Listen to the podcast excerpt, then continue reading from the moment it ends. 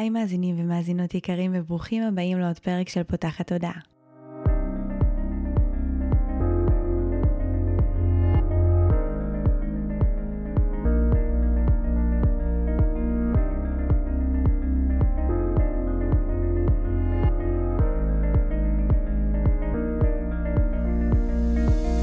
הפעם הראשונה שלכם כאן, פותחת הודעה היא תוכנית שנועדה להעביר רעיונות, לאתגר תפיסות קיימות, ולפתוח את צורת החשיבה האוטומטית שנהוגה אצל כולנו לכל מיני כיוונים חדשים במטרה להכניס לחיים שלנו יותר כלילות, שלווה, זרימה, אהבה, קרבה וחופש, גם במערכת היחסים שלנו מול עצמנו וגם במערכות יחסים נוספות. אני ניצן אלפסי, אני המנחה של הפודקאסט הזה, ואני מאמנת תודעתית ומעלבה תהליכי עצמה אישית בעזרת כלים מעולמות התמודה, האנרגיה והרוח. ובפודקאסט הזה אני מראיינת וגם מדברת בעצמי על נושאים שפוגשים אותי, מסקרנים אותי, ואני חושבת שהם בעלי ערך וצריכים להגיע גם לאוזניים שלכם. הפרק שלנו השבוע הוא פרק סולו, מה שאומר שאני כאן לבד היום, ואני הולכת לדבר איתכם על נושא שאתם בחרתם בעמוד האינסטגרם, והפעם אנחנו הולכים לדבר על היחסים שלנו עם ההורים שלנו. מערכת יחסים עם כל כך הרבה רגשות, מטענים רגשיים, מחשבות, תחושות. אנחנו הולכים לעשות סלר רגע ב... האם לכולם יש משקעים מול ההורים? איך המערכת יחסים איתם משפיעה עלינו? איך הם משפיעים ו- ואפילו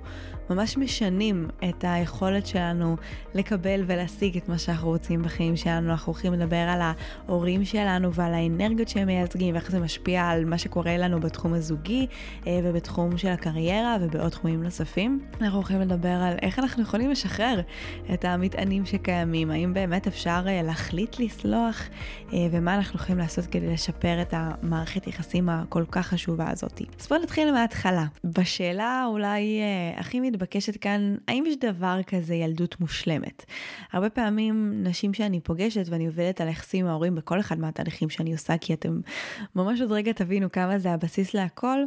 אה, יש הרבה פעמים את, ה, את האמירה הזאת של אבל הייתה לי ילדות מושלמת, כאילו הכל היה בסדר וגדלתי ולא היו איזה דברים חריגים, לא איזה טראומות, לא איזה קשיים, ואיפה זה בכלל בא לידי ביטוי העניין הזה עם ההורים.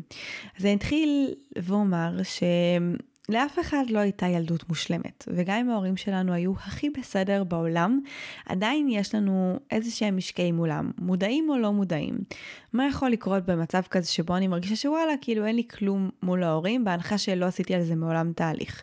קודם כל יש עניין של כעסים שהם לפעמים קצת מודחקים, לפעמים זה קורה כי ההורים שלנו כבר מבוגרים וזה כזה נראה לנו מצחיק אולי לכעוס עליהם או שהם מסכנים ויש הרבה יותר כזה רחמים או חמלה ביחס אליהם. לפעמים זה יהיה קשור להבנה כזאת בוגרת שאולי היום כבוגרים אנחנו יותר מבינים את הבחירות שלהם, אולי אנחנו כבר רואים בעצמנו ואז יש מין מקום כזה של היום אני מבין אותם ואת הבחירות שלהם והם עשו את הכי טוב שהם יכולים, אבל עדיין אנחנו נרצה לדבר כאן היום על הפער הזה בין ההבנה הבוגרת, השכלתנית אה, שלנו כבוגרים, לבין הכאב הילדי. כי גם אם היום אנחנו נבין באמת, בשכל שלם ובלב שלם, שההורים שלנו עשו הכי טוב שהם ידעו, ואלה היו המגבלות, ועוד זה מה שהם חוו בבית, ובגלל זה הם התנהגו ככה, אה, עדיין יש את המקום הילדי, שהוא זה שקובע והוא זה שמדבר,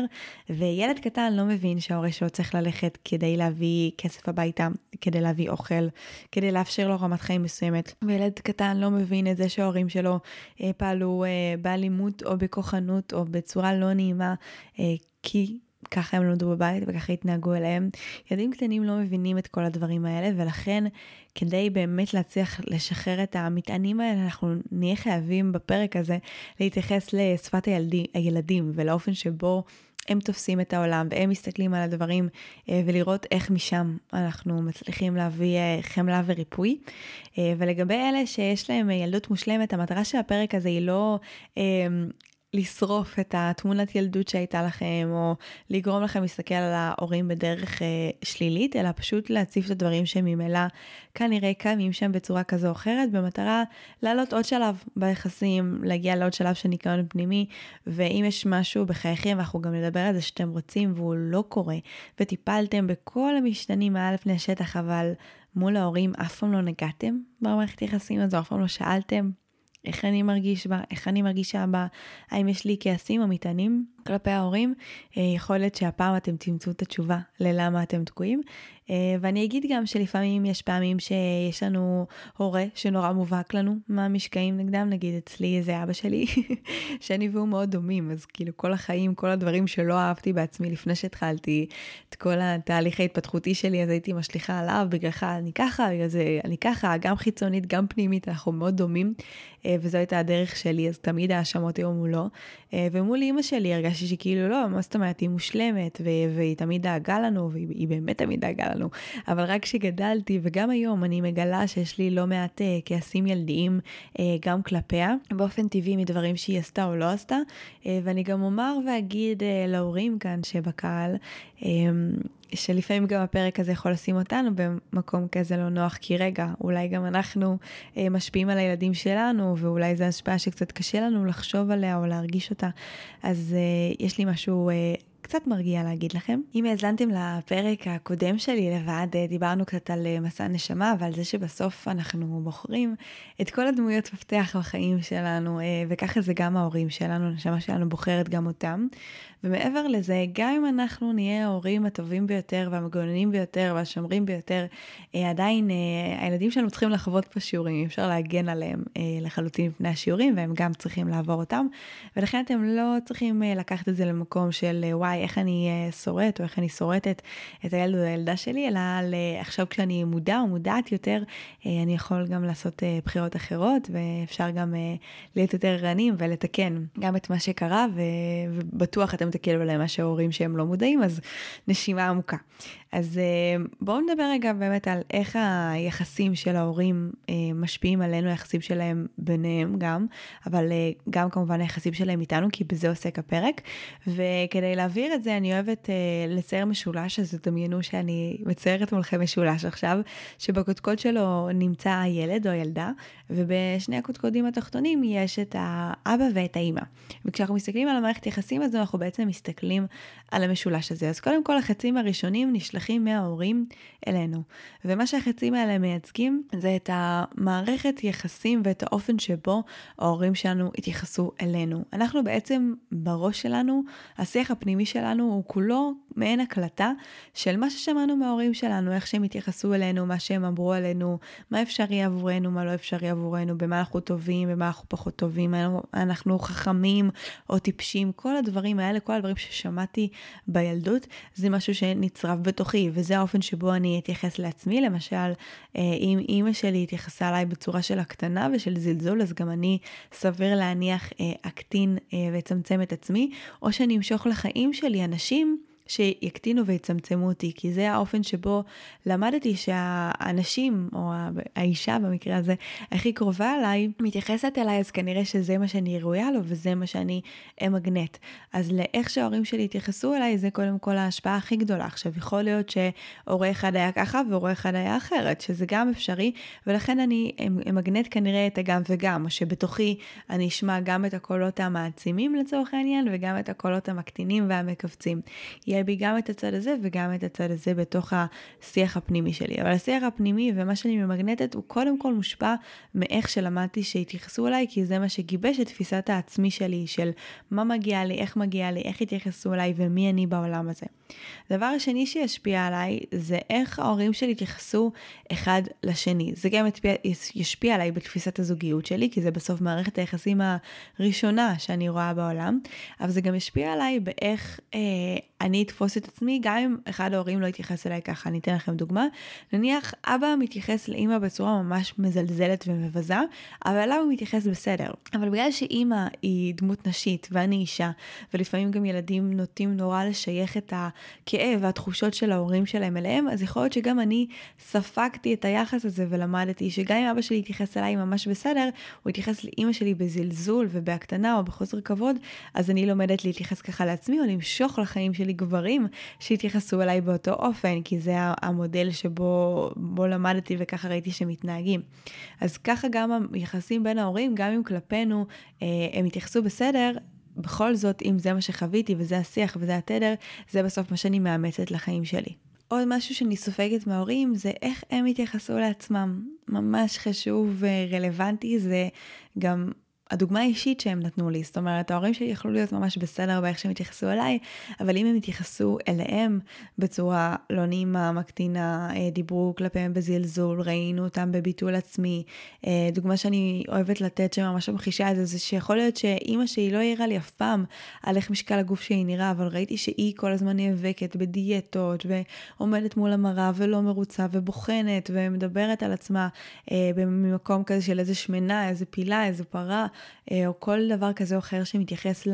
למשקל גוף שלה, גם אם היא מעולם לא אמרה לי מילה אחת על מה שאכלתי, אבל ראיתי אותה כל כך נאבקת בזה, זה גם ייכנס אליי ואני גם אדבר לעצמי באותו אופן, או הנושא של המשקל גם יטריד אותי. שוב, גם אם היא אף פעם לא אמרה את זה אליי, כי ילדים לומדים הכי הרבה מהדוגמה האישית ומתוך החיקוי של ההורים שלהם. והדבר האחרון זה איך הייתה מערכת היחסים של ההורים שלי עם העולם, האם הם תפסו את העולם כמקום בטוח עבורם, כמקום טוב, או דווקא כמקום מפחיד ומסוכן, האם הם חושבים שיש להם מזל בחיים או שאין להם מזל בחיים, איך הם בכלל תופסים את המערכת היחסים שלהם עם, ה, עם היקום הזה מסביבם. זה גם משהו שילמד אותי על כמה אני אה, בטוחה כאן, מוגנת כאן, עד כמה יש לי מזל, עד כמה אין לי מזל, כי כמו שאמרנו, אנחנו... אה, בסוף קולטים הכל ביחס למה שההורים שלנו עשו. עכשיו, למה אמרתי קולטים ביחס לאיך שההורים שלנו עשו ולא בדיוק אותו הדבר? כי בתוך הסקאלה הזאת של מה שאנחנו מאמצים לעצמנו יש קצוות. בדיוק כמו ההורים שלי או בדיוק ההפך. ולפעמים אה, אני מחליטה החלטה מודעת שאני אהיה ההפך מההורים שלי. אני אגלה לכם בסוד שהרבה פעמים אני הופכת להיות בדיוק כמוהם דווקא בגלל ההצהרה הזאתי. אה, או שבאמת מכורח הדברים אני ממש מאמצת לחיקי התנהגויות שממש כמו ההורים שלי, או סולדת מהם והולכת אה, לחלוטין לכיוון השני. כך או כך מדובר עדיין באותה סקאלה, אה, וזה עדיין אומר שאני לא נגיד נולדתי בוואקום, או שאני באמת מגיעה כאיזשהו אה, דף נקי ויש לי יכולת בחירה מלאה של איך להתייחס לעצמי או איך להתייחס לכל מיני אלמנטים בחיים, כל דבר שקורה אני קודם כל שואבת אותו מההורים שלי, אני קודם כל מסגלת איתו איזושהי מערכת יחסים לקיצון הזה או לקיצון הזה, ורק אחרי שאני עושה תהליכים של התפתחות אני בעצם יכולה להתחיל לבוא ולדייק מה נכון עבורי או איך אני רואה את הדברים או איך אני אה, חיה את, ה, את המציאות שלי, אבל קודם כל אני נגזרת של ההורים שלי. שלי, ואת זה ממש חשוב להבין, אה, כי לפעמים נראה לנו שכאילו אה, פסחנו מעל הלמידות והשיעורים והקשיים שחווינו איתם, אה, כשבפועל זה נמצא פשוט בצורה אחרת, אבל המוטיב הוא עדיין אותו מוטיב, ואני מזמינה גם אתכם להסתכל איפה בחיים שלכם אתם רואים את הנקודות האלה מתחברות ואת הדברים שאתם בדיוק ההפך מההורים שלכם, שזה להיות בדיוק כמוהם, פשוט בקיצון השני, וזה גם לא מאוזן לכשלעצמו. אז מתוך המשולש הזה אנחנו ממש יכולים להבין שלהורים שלנו יש השפעה מכרעת על איך שאנחנו חווים את עצמנו ואת איך שאנחנו חווים את המציאות שלנו ועל כל תפיסת העולם שלנו בעצם, הרי מה יש לנו אה, בעולם חוץ מהמקום הזה של מי אני בו, איך אני תופס אותו, איך מערכות היחסים שלי, אה, ממש תיארנו את כל הדינמיקות שיכולות להיות לאדם אה, בתוך המציאות שלו וכל זה באמת מושפע ממה שהוא ספג בבית. עכשיו עוד אלמנט נוסף אה, שמראה בצורה מאוד אה, משמעותית את ההשפעה הזו של ההורים עלינו וכמה המערכת היחסים הזו איתם חשובה, היא ההבנה הבסיסית זה שההורים שלנו הם בתוך התאים שלנו. בין אם אנחנו נרצה ובין אם לא, בין אם אנחנו אוהבים את זה ובין אם לא, בין אם אנחנו מסכימים עם ההורים שלנו וככה רוצים להיות כמוהם ובין אם אנחנו סולדים מהם בכל צורה אפשרית, ההורים שלנו הם בתאים שלנו, אנחנו מורכבים מהתמהיל הזה של אימא ואבא. בין אם הם נוכחים בחיים שלנו ובין אם לא, זה עדיין ברמה הגנטית נמצא בתוכנו, והגנים האלה נושאים בתוכם את אותה האנרגיה ואת אותם רשמים אה, ואת אותם התנהגויות והרבה מאוד דפוסים אישיותיים שאין מה לעשות, הם נמצאים בתוכנו, וכל עוד אנחנו נמצאים באיזשהו קונפליקט מול אחד ההורים, תחשבו מה זה אומר ברמה האנרגטית-גנטית, זה כאילו שני תחומים כביכול שונים אבל הם מאוד מאוד קרובים. מה זה אומר אם יש לי קונפליקט עם אחד ההורים, מה זה אומר על הקונפליקט שלי מולי, מה זה אומר שיש בתוכי גנטיקה ואנרגיה ששייכת להורים שלי ויש לי מולם כעס, שנאה, טינה, אשמה, כעס עצום ולא יודעת, כל כך הרבה רגשות לא נעימים שהם מופנים כביכול רק כלפי חוץ, אבל הם גם בעצם מופנים כלפי פנים, כלפי הגוף שלי, כלפי האנרגיה שלי, כלפי התודעה שלי. ולכן הסיבה לפני הכל, עזבו אותם, הרבה פעמים אנשים אומרים לי, אני לא רוצה אבל לסלוח להורים שלי, לא מגיע להם, הם עשו דברים לא טובים, הם היו לא בסדר, ו... אני רוצה הרגע לשים כאן את ההנחת יסוד שתלווה אותנו לאורך כל הפרק הזה, והיא שאנחנו עושים את כל השיחה הזו לא בשביל ההורים שלנו, אנחנו עושים אותה קודם כל בשביל עצמנו, כי אם יש לכם מטענים מול ההורים שלכם, אתם קודם כל אלה שסוחבים אותם מטענים האלה, ואתם אלה שיוצרים חסמים בתוך השדה האנרגטי שלכם ומונעים מדברים שאתם רוצים להגיע לחיים שלכם, בין אם זה בתחום הקריירה ובין אם זה בתחום הזוגיות ובין אם זה בתחום ההורות. ובין אם זה בכל תחום שאתם רוצים להגשים את עצמכם בו כל עוד יש איזה שהם משקעים, אתם יוצרים שם חסימה. אז לפני ההורים שלכם ומה מגיע להם או לא מגיע להם, ואם אתם רוצים לסלוח להם או לא, ואם כבר נראה לכם שסלחתם או לא, אנחנו רוצים לראות איך אנחנו מנקים את המשקעים האלה קודם כל בשביל החיים שלכם. ואני מזמינה אתכם גם לחשוב על התחומים בחיים שלכם שאתם מרגישים בהם איזושהי תקיעות, ואם באמת ניסיתם לעשות כל העבודה הרלוונטית שם, עבודה פרקטית, עבודה תודעתית, ועדיין משהו חסום, הייתי שמה עכשיו את ה spotlight על המערכת היחסים שלכם עם ההורים שלכם ומתבוננת איך היא יכול להיות קשורה לתקיעות הזו שאתם חווים. עכשיו, לפעמים התקיעות היא מאוד מאוד ברורה. למשל, אה, יש לי אה, קשר לא טוב עם אבא שלי, אז אני ממגנטת גברים שמזכירים לי את אבא שלי, או שהם בדיוק הפך מאבא שלי. אנחנו עוד מעט נדבר על למה זה קורה. אה, זה יכול להיות לצורך העניין שלהורים שלי אה, היה חוסר אמון ביניהם, ואני, אה, קשה לי להיכנס לאפילו שותפיות עסקיות, כי יש לי חוסר אמון באנשים, כי אני מפחדת שהם יבגדו באמון שלי ובעצם יבגדו בי. זה יכול להיות במקומות גם... של הגשמה, יכול להיות שההורים שלי אה, גרמו לי לחשוב שאני לא יכולה או לא מסוגלת, אה, או אין לי משהו מספיק חכם להגיד, או שאני לא מספיק מיוחדת, ובגלל זה אני לא יצאתי מהעסק שאני חולמת לעשות כבר שנים. אה, וזה יכול להיות גם בדרכים נסתרות, מתחת לפני שטח, שהחיבור הוא לא יהיה אינטואיטיבי ומהיר, לבוא ולהגיד, אה, נכון, בגלל זה אה, אני חווה את התקיעות הזאת, גם לרוב אין מה לעשות, אנחנו אלה ש... זה סוג של בליינד ספוט, אנחנו לא יכולים לראות את זה, רק אנשים אה, מסביב שהם אה, לא מעורבים רגשית יוכלו לבוא ולשקף לנו את זה, אבל אה, בואו תהיו פתוחים לתובנות ולסימונים שיפלו בתוך הפרק הזה, אה, גם כדי להבין את המקומות האלה. אז הבנו איך המערכת יחסים עם ההורים שלנו משפיעה עלינו, והבנו שהם בעצם המפתחות שלנו להתפתחות שלנו, שאם יש דלת שהיא חסומה, שהיא תקועה, שהיא נעולה, הקשר שלנו עם ההורים שלנו והניקוי והתיאור משקעים שם יכול לעזור לנו לפתוח את הדלת הזאת וכן להצליח להגשים את מה שאנחנו רוצים. אני רוצה לדבר על עוד איזשהו אלמנט של השפעה ואז נדבר קצת על מה אפשר לעשות ואיך אפשר לפתוח. אה, לשחרר את המשקעים האלה ביחסים, אה, זה שההורים שלי מייצגים גם שתי אנרגיות שקיימות במציאות של כל אחד ואחד מאיתנו, וזה אנרגיה הנקבית והאנרגיה הזכרית. יש גם פרק אה, שעשיתי עם רון אמור רייכנברג על אנרגיה נקבית ואיך אפשר להכניס אותה יותר לחיים, אבל אני אגיד בקצרה שאנרגיה נקבית וזכרית זה שתי אנרגיות שקיימות בכל דבר ביקום, כשאנרגיה זכרית היא אנרגיה שהיא יותר קווית, אנרגיה של ביצועים, של מעשים, של לכבוש, של מטרות, של הישגים, ואנרגיה נקבית היא אנרגיה יותר רכה, עגולה, אנרגיה יותר רגשית, יותר פסיבית, אה, ובעצם בכל אחד מאיתנו יש את האנרגיות האלה, וגם ההורים שלנו הם בסוף איזשהו מייצג של האנרגיה הנקבית והזכרית בחיינו. אה, לפעמים אבא הוא יהיה זה שמייצג את האנרגיה הזכרית ואמא את האנרגיה הנקבית, לפעמים זה יהיה הפוך. לפעמים שניהם יהיו זכרים, לפעמים, שניהם יהיו נקביים, אבל גם מערכת היחסים שלנו עם ההורים שלנו תצביע באופן משמעותי על האנרגיות הנקביות והזכריות בתוכנו. לפעמים אני אהיה ממש זכרית, נניח כמו אבא או כמו אימא, ואז אני אמגנט לחיים שלי או אנשים זכריים שיהיו לי איתם מאבקי כוחות, זה יכול להיות בוסים כוחניים, זה יכול להיות גברים כוחניים או אפילו אלימים בתוך מערכות יחסים, אה, ויכול להיות שאני אמשוך בדיוק ההפך, את האנרגיה הנקבית, שאם האנרגיה הזכרית שלי היא לא מאוזנת ואני באנרגיה זכרית מאוד דומיננטית, אז האנרגיה הנקבית תתפס עבורי כחלשה. אז אני אמשוך גברים כאלה שהם נשיים, שהם חלשים, שאני לא מרגישה שאני יכולה לסמוך עליהם או להישען עליהם. אה, זה יכול להיות בין אם זה בזוגיות ובין אם זה בעסקים או בקריירה. אה, פשוט למשוך אנשים עם אנרגיה נקבית שתתפס עבורי כחלשה, כמניפולטיבית אולי אפילו, אה, ומשהו כזה מאוד... מסכן, אני אפילו אבוא ואגיד, אה, וכל הדברים האלה גם מאוד מאוד מושפעים מהאנרגיות האלה, ואם יש לי אה, קונפליקט עם ההורים, זה ישפיע גם על הקונפליקט שלי עם האנרגיה שהם מייצגים, אה, וזה ישפיע על זה שאני אמשוך אנשים שיהיו בדיוק כמוהם, כדי לבוא ולתקן את המערכת יחסים שלי עם אותה אנרגיה, או בדיוק ההפך, כדי ללמוד לעזור לעצמי לאזן את האנרגיות האלה בתוכי, להביא נגיד יותר נקביות ורקות, או להביא יותר אה, זכריות ו... פעלתנות, אקטיביות לחיים שלי. אז אה, זה גם משהו שאפשר דרכו לזהות את הקונפליקטים שיש לנו, לשים לב מה אתם יותר נקביים או זכריים, ואיזה סוג של מערכות יחסים אתם יותר מושכים לחיים שלכם, האם הקונפליקטים החיצוניים הם לרוב מול דמויות נשיות או גבריות, או נקביות וזכריות. וכמו שאמרתי, יכולה להיות גם דמות נקבית שהיא זכרית, אה, דמות של אישה שהיא בעצם עם אנרגיה זכרית, אה, ודמות של גבר שהוא עם אנרגיה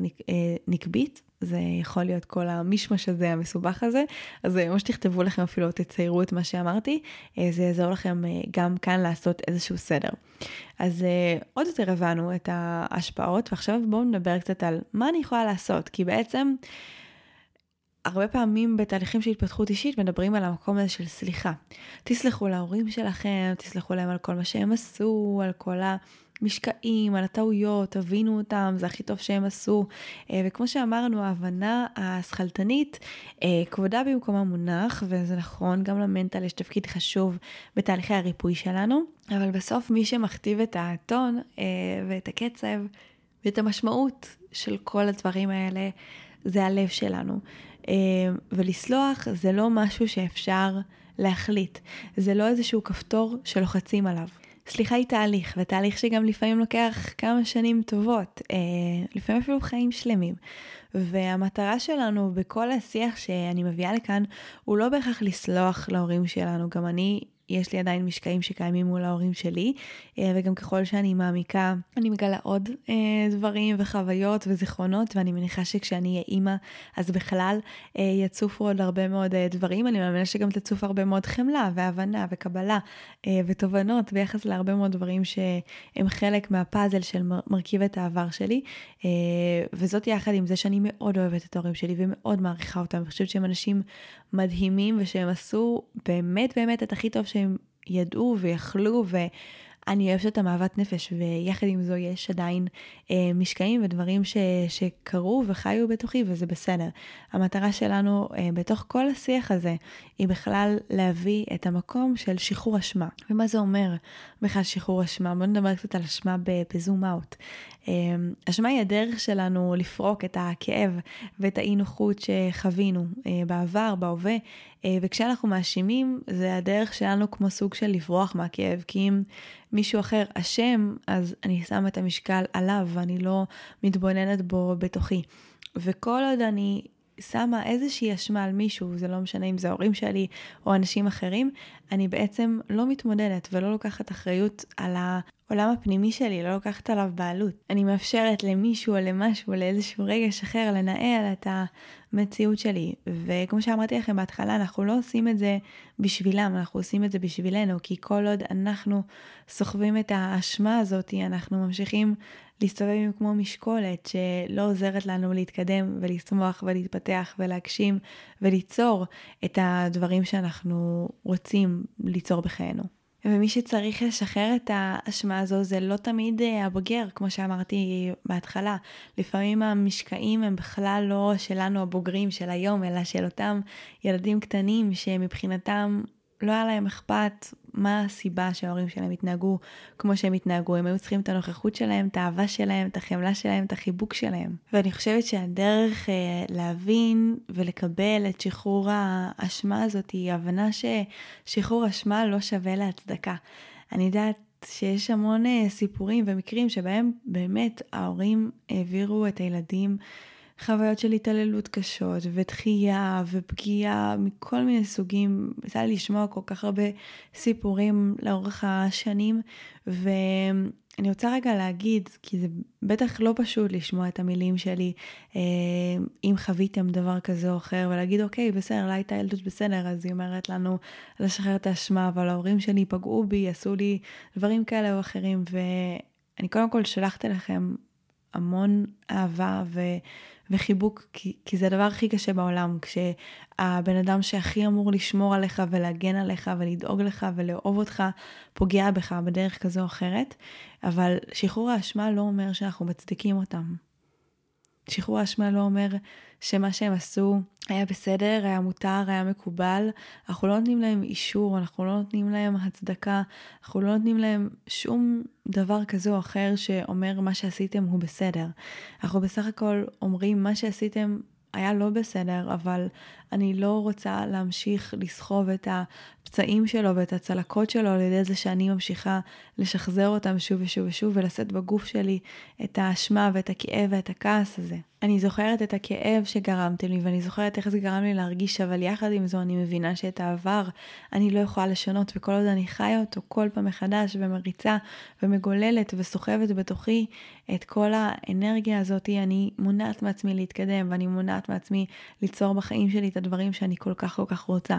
אז אני משחררת פשוט כי אני מבינה שמה שקרה היה חלק ממסע החיים שלי והוא נועד להביא אותי בדיוק לנקודה שבה אני נמצאת ואין לי שום יכולת לשנות אותו כרגע מלבד היכולת לקבל אותו, מלבד היכולת לשחרר את האשמה שם ואולי עם הזמן גם לסלוח ואולי גם לא וזה גם ממש ממש בסדר. אין פה שום אג'נדה מסוימת אלא רק הזמנה לבוא ולהשאיר מאחור את הדברים האלה. אז איך אנחנו יכולים לרפא את הכאב הזה ואיך אנחנו יכולים לתת את הסגירת מעגל הזו עבור אה, אותם ילדים שמחזיקים בכעס, באשמה, בכאב, אה, וגם אם אין לכם סיפור חיים קשה או טרגי או חוויות לא פשוטות, עדיין תיתנו את הסגירת מעגל הזו לאותם ילדים קטנים, כמו שאמרתי, גם אם הם צריכים אותה, גם אם על פניו הילדות שלכם הייתה מושלמת אה, וללא שום פגם. אנחנו רוצים לתת לה קול של אותם ילדים להישמע ולצאת החוצה, והדרך הכי מומלצת בעיניי היא פשוט באמת לתת לו לצאת. זה יכול להיות ילדי כתיבה,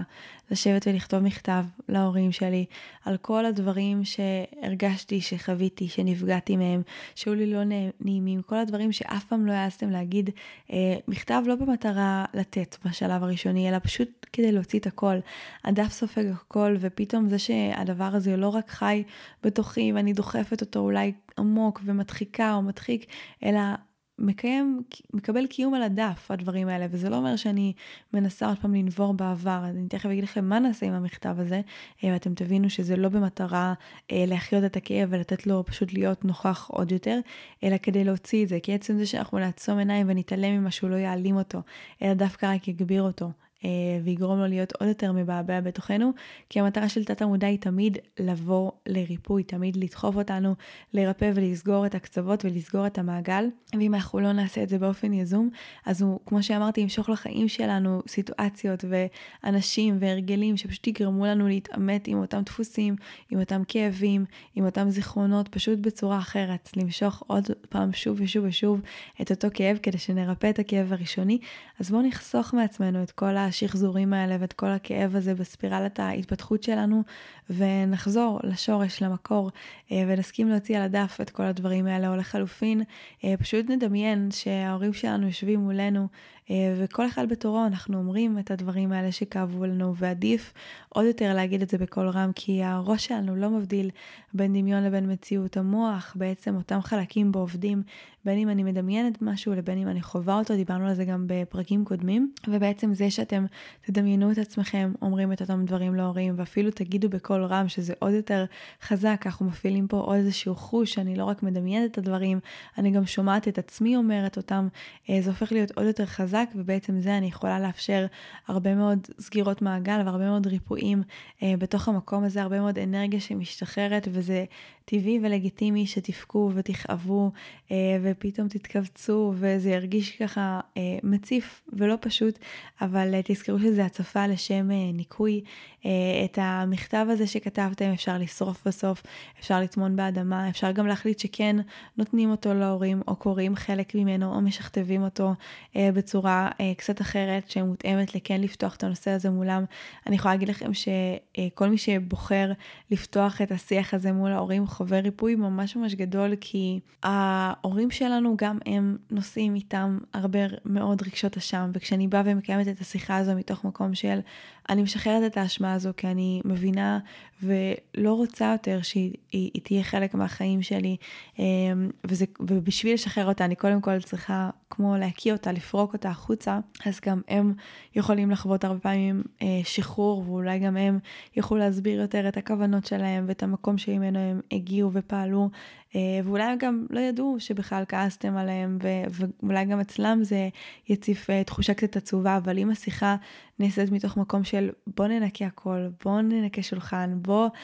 נפתח את כל החללים האלה בלב ונאפשר לה איזושהי התחלה חדשה, הדבר הזה יכול גם מאוד אה, לרפא אותם, אבל גם אם תבחרו שלא, זה ממש ממש בסדר, אבל לקרוא את המכתב, לשרוף אותו, אה, זה יכול להיות משהו מאוד מרפא ומאוד משחרר, ולהיות כמו סוג של אה, סגירת מעגל אנרגטית עם ההורים שלנו. עוד משהו שמאוד יכול לעזור זה לעשות לעצמנו סוג של אה, הורות מתקנת. אחד הדברים הכי עוצמתיים שקורים אה, בתוך כל התהליכים שעובדים על תת המודע שאיתו אני מתעסקת, זה שאנחנו הופכים להיות הבוגרים של עצמנו, כי אנחנו לא נרצה לשנות את הסיטואציה, כי את ההורים שלנו אנחנו לא יכולים לשנות, ואת המציאות שלנו, אה, של מה שהתרחש כבר, אנחנו לא יכולים לשנות את העבר שלנו, אבל מה שכן אנחנו יכולים לתת לעצמנו מענה ולהראות לילדים הקטנים שהיינו, מי אנחנו היום ומה קרה בחיינו, ואיך למרות כל הצלקות וכל הכאבים וכל הדברים שעברנו, הפכנו להיות מי שאנחנו היום. ונכון, אולי יש דברים שאנחנו עדיין פחות אוהבים ופחות שלמים איתם, ואולי דברים שאנחנו עדיין תקועים איתם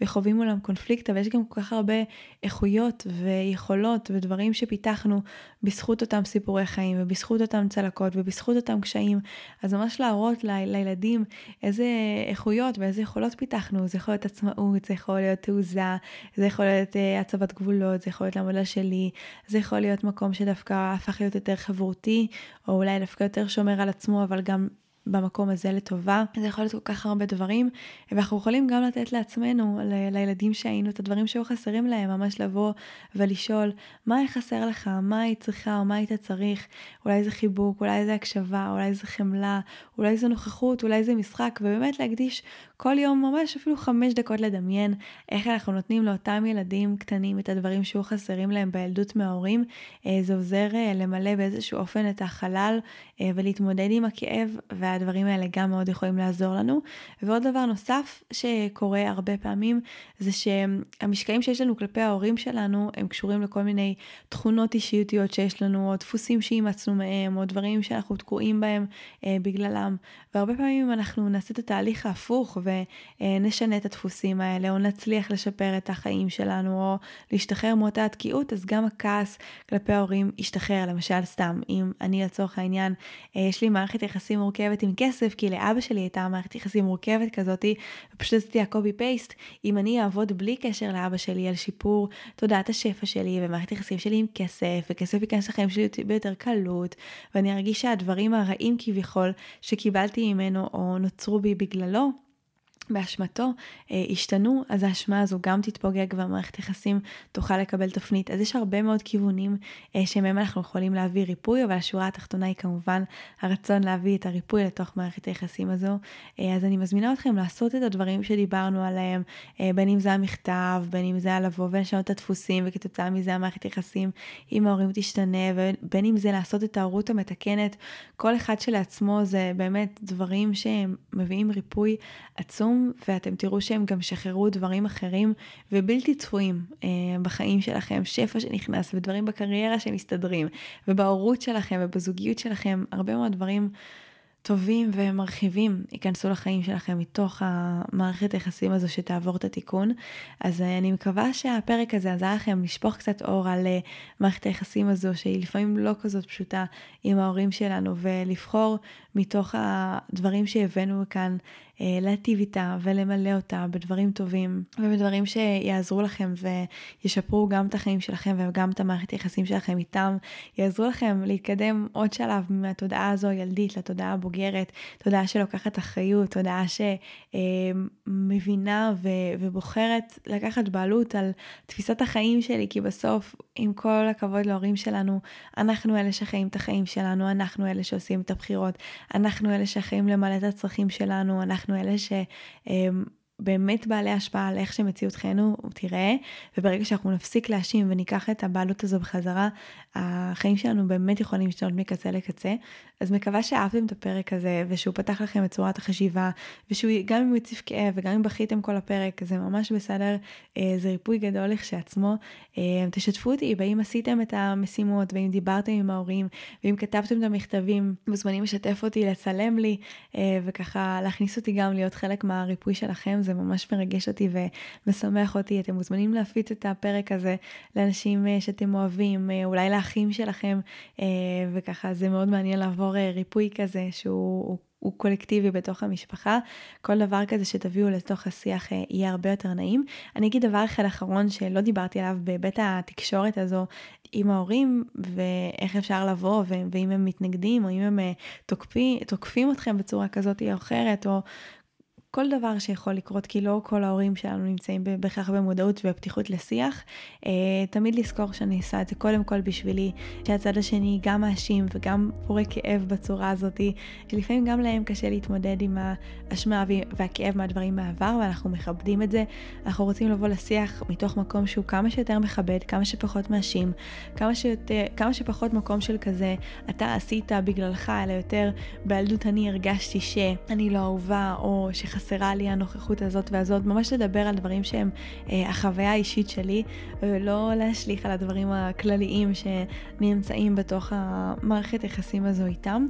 אה, ומתוך המקום הזה המאוד אה, שלם, המאוד אה, נינוח ומקבל ורוצה לפתוח את השיח, משהו גם ייפתח מולם, וגם אם לא, תדעו שלפחות אתם עשיתם את הצד הזה בשביל עצמכם ומשהו פה עוד ישתחרר. וגם אם כבר בעבר עשיתם את השחרור הזה, ממליצה לעשות את זה שוב ושוב ושוב, כמו שאמרתי, עשיתי את זה כמה פעמים עם ההורים שלי, וגם היום יש מטענים, וגם השיח הזה האמת מעודד אותי לבוא ולפתוח דברים שצפו לאחרונה והתבוננתי בהם לאחרונה, אבל עדיין לא שיתפתי אותם, אה, ולהביא עוד ריפוי גם בשבילי וגם בשבילם, וגם בשביל הדורות קדימה ואחורה, שתדעו שריפוי מול ההורים שלנו הוא ריפוי בין דורי, ושהמשקעים שאתם לא תפתרו עם ההורים שלכם, לא אמרתי את זה בהתחלה, זה היה חשוב, המשקעים שאתם לא תפתרו עם ההורים שלכם יגיעו לכם אה, בדמות שיעורים עם הילדים שלכם, ושל הילדים שלכם עם הילדים שלהם, אז בעצם זה שאתם עם את העבודה הזו ומתמודדים עם הקושי, אתם ממש פותרים קרמה בין דורית, ועושים מצווה וריפוי ממש ממש גדול, גם עבור הילדים שלכם, הילדים שלהם והילדים שלהם, אז אה, אם ככה עדיין לא הצלחתי לגייס לכם מוטיבציה לעשות את זה עד עכשיו, אז אה, אולי המשפט הזה אה, דווקא כן ידחוף אתכם לעשות את זה. אז זהו, אני סיימתי כאן להיום, להשבוע, מקווה שאהבתם את הפרק הזה. כמו שאמרתי, מוזמנים לשתף אותי, אני מאוד סקרנית מה הוא עורר אצלכם. וזהו, אנחנו נתראה בפרק הבא, שיהיה לכם שבוע נפלא ומבורך, מלא בריפוי. ביי ביי.